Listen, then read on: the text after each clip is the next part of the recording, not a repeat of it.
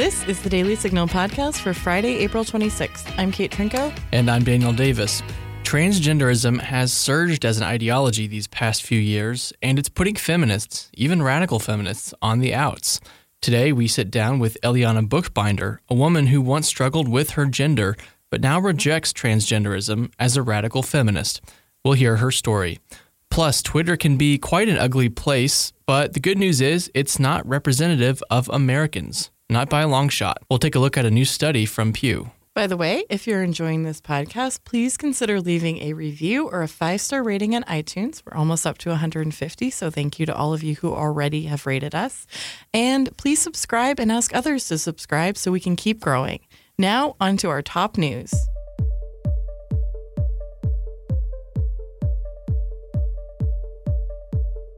Well, North Korean leader Kim Jong un met with Vladimir Putin on Thursday, but he left without any promise of getting economic assistance from Russia. North Korea has been burdened by sanctions from the U.S. as talks with the Trump administration have stalled over North Korea's refusal to denuclearize. Putin said Russia and North Korea would seek closer ties, but kept things pretty vague. North Korea once relied heavily on the Soviet Union during the Cold War for financial assistance but in recent years has relied more on China. Citing anonymous sources, the Washington Post reports that the Trump administration told North Korea it would pay 2 million for the medical costs of caring for Otto Warmbier, the American college student who was captured by North Korea and held captive until he was released in a vegetative state in 2017. The Post reports it's unclear if the Trump administration ever actually paid the 2 million. White House Press Secretary Sarah Huckabee Sanders said, We do not comment on hostage negotiations, which is why they have been so successful during this administration. Well, the Mueller report has put Trump in the clear, at least legally speaking, but it contains other allegations that Trump doesn't seem to appreciate very much. Among them, it says Trump attempted to have Robert Mueller fired. Trump is now disputing that. It's a claim that Mueller says he got from Don McGahn, the president's former attorney. McGahn told Mueller that Trump asked him to fire Mueller, but he didn't go through with it. President Trump responded to that claim on Twitter Thursday, saying, quote, As has been incorrectly reported by the fake news media, I never told then White House counsel Don McGahn to fire Robert Mueller, even though I had the legal right to do so. If I wanted to fire Mueller, I didn't need McGahn to do it. I could have done it myself. Former Vice President Joe Biden announced he is running for president on Thursday core values of this nation, our standing in the world, our very democracy, everything that has made America America is at stake. That's why today I'm announcing my candidacy for President of the United States. Folks, America is an idea. An idea that's stronger than any army, bigger than any ocean, more powerful than any dictator or tyrant. It gives hope to the most desperate people on earth. It guarantees that everyone is treated with dignity and gives hate no safe harbor. It instills in every person in this country the belief that no matter where you start in life, there's nothing you can't achieve if you work at it. Well, New York Times columnist Thomas Friedman went to the U.S. Mexico border recently, and he came back seeming to agree with President Trump, at least on the question of a wall. Here's what he said on CNN with Wolf Blitzer. When you say, though, you want a high wall with a big gate, yes. a smart gate, but a high wall, that's going to sound to, to a lot of folks out there, that's what Donald Trump wants. Well, I, I, I think you got to control the border. When you have an increase of illegal uh, apprehensions of illegal entries by of 374% since October, obviously you've got a situation where the border security is not sufficient, and that's going to drive people who we should want to be pro immigration against immigration. Democrats have been willing to fund more border security. Okay? I'm for a high wall with a big gate, a compassionate, a smart gate, so we can keep immigration going. But you're not going to do that, Wolf, if people think people can just walk into this country. They're not going to support the immigration that we need. California teachers may soon be facing new restrictions when it comes to disciplining kids who are misbehaving. A bill passed the state Senate that would curb what teachers can do. According to CBS's Sacramento affiliate, Quote Under the new version of Senate Bill 419, students in grades 4 through 8 wouldn't be suspended for disrupting school activities or willfully defying school authorities, including teachers and staff. The bill would also ban schools from suspending students in grades 9 through 12 for the same thing until January 1st, 2025. End quote. However, Governor Jerry Brown, a Democrat, did veto a similar bill last session, so it's possible that even if it passes both chambers, it won't go anywhere. Up next, we'll talk to Eliana Bookbinder, who once identified as a man but has since desisted. Do conversations about the Supreme Court leave you scratching your head? If you want to understand what's happening at the court, subscribe to SCOTUS 101, a Heritage Foundation podcast breaking down the cases, personalities, and gossip at the Supreme Court.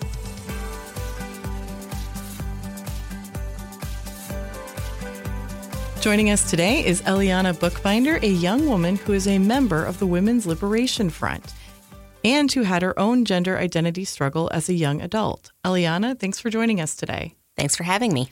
Okay, so when did you first start to think that you were a man, and what made you think that? Um, probably I started thinking that around when I was 12 or 13.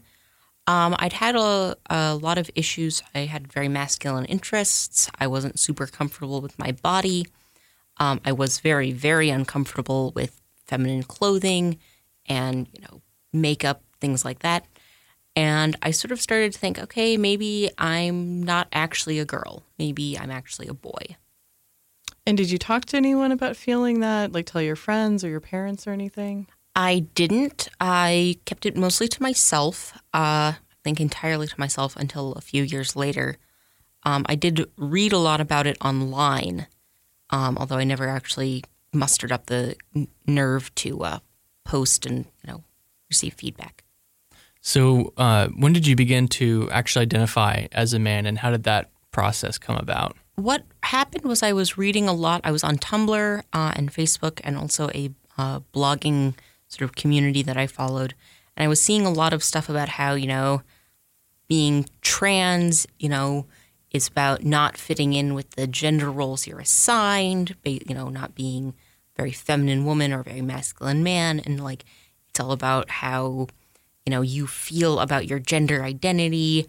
And I remember thinking, you know, well, I don't feel like a woman, and I don't, I'm not very comfortable with sort of feminine femininity, and I'm much more comfortable with sort of traditionally masculine uh, activities and clothing. So I guess I'm a boy. Um, and it was definitely influenced a lot by the blogs I was reading um, and the people I followed on Tumblr and Facebook. And when you decided you were a boy, did that affect what your name was? Did it affect how you dressed? What did that actually mean? Um, so I I never quite got out, got to like coming out. Um, I started thinking, you know, I picked out a name. I was just gonna go by I think Eli because it's a shortening of Eliana. Um, and but I never actually got. Uh, I was always dressed, you know, t-shirt, jeans, shorts, things like that. So it didn't really change how I dressed, um, because I already dressed in a very masculine way. I never got to the point of actually, you know, getting a binder, but I was looking around online for where to find one. Um, there are disturbingly places where you can actually get uh, used binders from older uh, trans identified women or donated um, if you're a young woman who can't get one herself, which is kind of disturbing. So, how did your you know family and friends uh, take to the transition that you that you had? I never. I sort of came to my senses before I really told many of them. I think I maybe told my brother, who was kind of more confused about it than anything else. Um, hearing about it later, my parents were really like, you know, how could this have happened to our kid? Because uh, they thought we, I was, you know, pretty well insulated from it. I was homeschooled. You know, I didn't have that much, like, I didn't have any, you know, uh, in real life friends who were transitioning or anything like that. Um, but I had enough friend and friends and sort of contact with people who were transitioning online that I heard about it. So you now identify as female, correct? I now accept that I I am a female human being. Like, Okay. So what what sort of changed you to that? Or not changed you to that because you are biologically that, but what made you accept it? Um, it was actually it was two things. One was the blogging community I followed that had some trans uh, people and some uh, non-trans people in it. Sort of had a major schism around someone saying, "Well, trans women aren't just women, full stop." Like that's not what those words mean. Which you know, I was a little budding scientist. I was like, "Yeah, you know, if you're transitioning from A to B, that means you're not B. Like, that doesn't make sense. And I sort of, from there, started to see a lot of the logical fallacies in the trans ideology. Um, I also started working at Boy Scout camp, which doesn't sound like it'd be a, you know, great place for a little, you know, someone who thinks they're trans, um, little trans identified girl. But uh, for me, it was the first place where I'd been, you know, really valued for my, you know, masculine interest, interests. I was very interested in science. I was, you know, really good at starting fires. I was physically strong. I was valued for all of those things. Those were valuable skills in this, you know, community at Boy Scout camp. But I was also definitely female. Like, I was in the girls' campsite. You know, there were other girls and women who were, you know, very masculine. We were valued, but we weren't men. And that's so interesting because I think, um, you know, having been a teenage girl myself, it is such a turbulent, weird period where you feel so much pressure to um, conform to a certain image. And it does seem that increasingly it's a very narrow image. Like you must be interested in all these things. And yeah, I remember that I wasn't very interested in makeup. And it's funny how you can be under so much pressure for something like that. Yeah, it's it's really weird because it's like I, you know, among other things, makeup just makes my eyes water a lot, so I don't like wearing it. Yeah, it's tough if you have allergies. Yeah, so it's like I, I wasn't interested in it. I like being able to you know run around and move freely. Got in a lot of trouble when I was little because I had a dress for going to a friend's my parents' friend's wedding. I was like, okay, I guess I'm going bicycle riding in this, which did not end well. So, what about after that? Um, in in college, uh, did, did you did you join a feminist group on campus? Uh, no, our my I went to Earlham College, which is a little liberal arts school in rural Indiana, uh, run by Quakers. Um, and there wasn't really a particularly there wasn't really a feminist group on campus. There was the Action Against Sexual Violence Coalition, Action Against Sexual Violence something.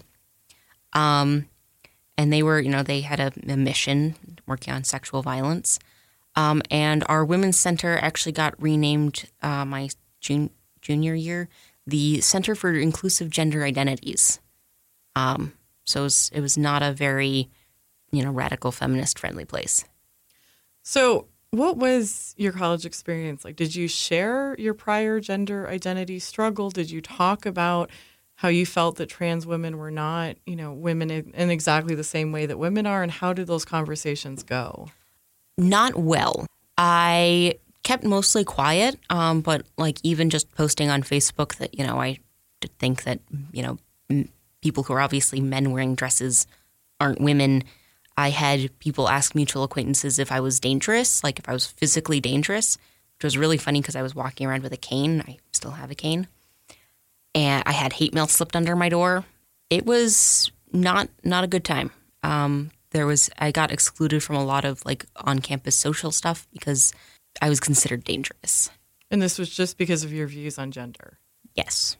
just circling back to you know we were just talking about makeup and all that and one of the things that i've noticed is yeah like this this huge pressure from society that if you're a certain way if you're a boy who likes musicals you know you're probably gay or maybe trans if you're a girl who likes you know wearing shorts and t-shirts and doesn't want to wear dresses you might be a trans guy and i'm just sort of curious what do you think can be done to our culture? How do we make it so we don't make these boxes so narrow? Like, I just find it so interesting that you talked about at Boy Scouts camp that you were able to do all these things and you felt valued for doing all these things, but you felt valued as a woman. And I just feel like our society right now, they act like they're all woke, but we have such narrow boxes. I don't fully know. I think I think definitely working on like decoupling femininity from what it means to be female I don't fully know. It's it's something that I think about a lot, but it's not something I have any good answers for. I think honestly a lot of it is accepting, you know, ex- working on it showing young girls and boys that yes, there are, you know, adult men who like musicals and there are adult women who, you know, chop wood and, you know, make fires and, you know, build stuff and showing that there's not showing them, you know, gender non-conforming adults who are still okay in their bodies. Right. Because, I mean, I would just say at the end of the day, what makes you your gender, it's not liking to wear dresses or something. It's much deeper and much more innate than that. Yeah. It's like what makes me a woman is the fact that I am an adult human female. So tell us about the Women's Liberation Front and how it fits into the larger, um, I guess, LGBT movement. Um, so the Women's Liberation Front, or WOLF, is a radical feminist organization. Um, it we work uh, to basically liberate women from the patriarchy, um, and our view is that sex role stereotypes or gender are fundamentally the uh, uh, what's the phrasing here? The part of the hierarchy that puts men over women, the patriarchy, and that they, you know, we should abolish them. We shouldn't have sex role stereotypes. Um, I wouldn't say that they're necessarily part of the LGBT movement. Yeah. Um, they're a lot of the LGBT movement actually doesn't really uh, like us very much. We're more part of the you know feminism movement, but we're kind of we're our own little thing. And why does the LGBT movement reject groups like yours? Uh, because we you know are against transgender ideology. We don't think that a man can become a woman like in any sort of very meaningful way. Um, particularly, we don't think that what makes a woman a woman is you know the makeup and the hair and plastic surgery and things like that. Well, I wanted to ask you about um, a bill that's getting a lot of traction. Well, among uh, House Democrats, um, Nancy Pelosi uh, is is pushing a bill called the Equality Act, and it would um, advance uh, kind of transgender theory um, across the country in, in so many ways, including in education. Um, and it would basically make uh, gender defined by your own kind of mental state rather than anything objective that people can can just observe. Um, do you have any thoughts about that bill? Uh, the equality bill is kind of a train wreck, honestly. It's a like it poses a direct danger to women and girls because of how it it takes sex, which we all know to mean you know male and female, and replaces it with gender identity, which is this sort of intangible like spirit that people just know in themselves. There's no external way of validating it. There's no, you know, sort of che- reality check. Whereas, you know, we can tell if someone's, you know, 99% of people, we can tell if they're male or female. Um, it also makes it so that you could just say, you know, I'm a man, I'm a woman. There wouldn't be any sort of, you know, requirement that you at least have had a diagnosis from a medical professional. And it, it this bill really, really negatively impact or would negatively impact the safety of women and girls. It would make it so that like I couldn't ha- request a female doctor because I, I if I requested a female doctor, I could also get a male doctor who says he's female. Uh, same for you know chaperones, um, handling intimate care at a hospital, drug supervising drug tests. That's actually happened a few times. Um, also for supervising children on overnight trips. I would not be able to say, you know, if I had children, I want my female children supervised by a female caregiver because I, I could request that, but the person they consider a female caregiver could be a man who just says he's a woman. Um, it would also desegregate based on sex uh, hospital rooms, locker rooms, and group showers where people are naked, um, prisons, juvenile detention facilities, domestic violence shelters, rape crisis centers. You know, all these places where women and children are vulnerable would be open to any male, any man who says that they're a woman. D- does the Women's Liberation Front share your view officially? Have they come out against the bill, or if not, Um, I'm actually? I'm holding our U.S. Equality uh, Act Gender Identity Impact Summary. So, yes, they are officially against the U.S. Equality Act. And circling back, you know, we see anecdotally more and more teens are struggling with their gender identity nowadays. And, you know, schools are reporting unprecedented numbers of kids, you know, wondering if they're trans, et cetera. What would you say, you know, if a girl around 13, 14 came to you and said, I'm struggling with my gender identity? I would say that, yes, being a woman in a patriarchal society can suck. It can feel like you're trapped in a box. There are no good, like, there are no good options. And, like, you are like a freak for not wanting to be feminine. It can feel like, you know, maybe if you were a boy, people would take you seriously Maybe if you were a boy, you could, you know, do what you wanted to do. But that is just another form of the patriarchy. What it's trying to do is trying to get you to mutilate your body and, you know, reject your body, which is like the embodiment of who you are, instead of rejecting sexist ideology. And that it's okay to be uncomfortable with your body. I'm still uncomfortable with my body often. Just because you're uncomfortable with your body doesn't mean that your body is the problem. The problem is sexism and misogyny. We can work on, you know, you can work on accepting your body and having your interests. You don't have to either change your interests or your body to fit into sexist ideology. All right. Well, Eliana, we really appreciate you coming in and being on and sharing your story. Thank you guys for having me.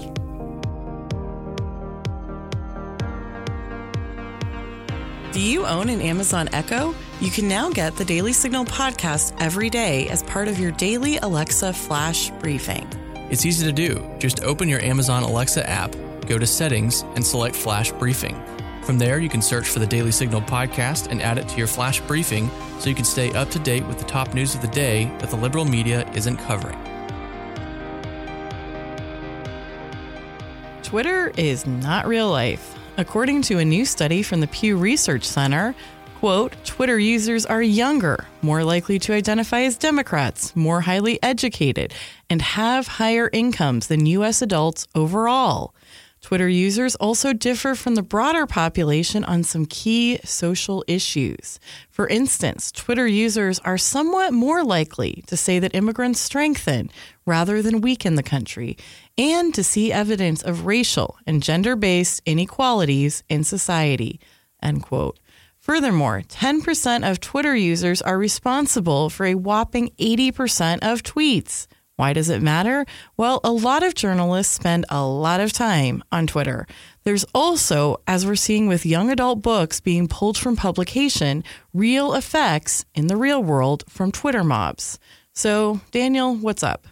You know, I think this is part of a broader trend that you see in kind of the public square. You see it on campus, which is that some of the loudest voices uh, are actually a small percentage of the population, and yet they are the loudest voices. They they project and make it seem like society is com- completely divided. That that things are you know really hostile. And I'm actually you know I, I appreciate uh, that this Pew study is showing that America is actually not as polarized and not as ideological, or at least ideologically driven, as Twitter would suggest. I mean, Twitter is you know, and you and I are both on Twitter. Uh, you should follow us. little plug. I mean, yeah, it's it's a it's a it can be an annoying place. Uh, there's a lot of trolls. Uh, you know, a lot of Russian bots. I guess you know Twitter's trying to get rid of those. Um, but yeah, I mean, it, it's kind of a fake. The more I'm on it, the more I realize, you know, this is a helpful tool, but it's also kind of a fake reality, and you don't want to live in it uh, so much that you start to think that this is real life. Right. And it's actually interesting for me personally because in my prior job as a reporter for National Review, I was on Twitter all the time. and when I came to the Daily Signal, just what my day to day job duties were changed dramatically. And it sort of meant that I would, you know, check Twitter a few times a day, but it was no longer like I always had the window popped up. Like I was very aware of what was going on. Your mental health must have shot way up. So interestingly, I was talking to a friend last night and I was saying every time I go on Twitter, I just feel like there's so much anger and it just really alienates me and I feel like it's pointless and it's stupid and no one is changing anyone's mind. Wow, I've really grown to hate the platform. Um, But, you know, what I think would be an interesting experiment, I don't know how, I mean, it's never going to happen, but it would be really interesting to see if they could force all journalists to go off Twitter for a year and see what happened to the news coverage. Yeah. And, I mean, that would be interesting. And I think Twitter is one of those things that rewards kind of outrageousness. Oh, for you know, sure. And it rewards, you know, you, you, it's kind of like Facebook, any social media, really. You get likes for what you say. And so it can kind of devolve into this try to out own the other person. And that's Mm-hmm. never productive. And it doesn't help for, you know, any society. But it's also it's just not our society. Right. And I think the problem is that you know journalists often like what I used to do when I was at National Review is if something I said or wrote got retweeted a lot, I would think this should make a good article. And you know, whatever, I'm proud of my work there, but it's interesting now and I mean of course it's changed in the years since, but like I don't necessarily think a tweet going viral is a good indication of how relevant an article is. I mean, of course, we're always happy when it happens, but it doesn't mean that it actually was something meaningful for people in the real world, you know, not Twitter people to find out about. Yeah, I think it's, that's totally true. And it just reinforces, you know, the DC bubble and everyone's hot takes. Like it's just reinforcing the sort of conventional wisdom that isn't rooted in interactions with most of the country. Yeah, but it is nice to know that when you see something going viral on Twitter that you disagree with, you can just think, okay, take a step back. This isn't the majority of the country. True, but if it affects news coverage and it affects how people think, like the loudest voices can win in the long run potentially. Yeah, it's not disconnected from the country, but it is a very amped up version. We will leave it there for today. Thanks for listening to the Daily Signal podcast brought to you from the Robert H. Bruce Radio Studio at the Heritage Foundation. Please be sure to subscribe on iTunes, Google Play, or SoundCloud. And please leave us a review or a five star rating on iTunes to give us feedback unless you love Twitter and hated this segment. Rob in Virginia will be with you on Monday. You've been listening to the Daily Signal podcast, executive produced by Kate Trinko and Daniel Davis. Sound design by Michael Gooden, Lauren Evans, and Thalia Rampersad. For more information, visit dailysignal.com.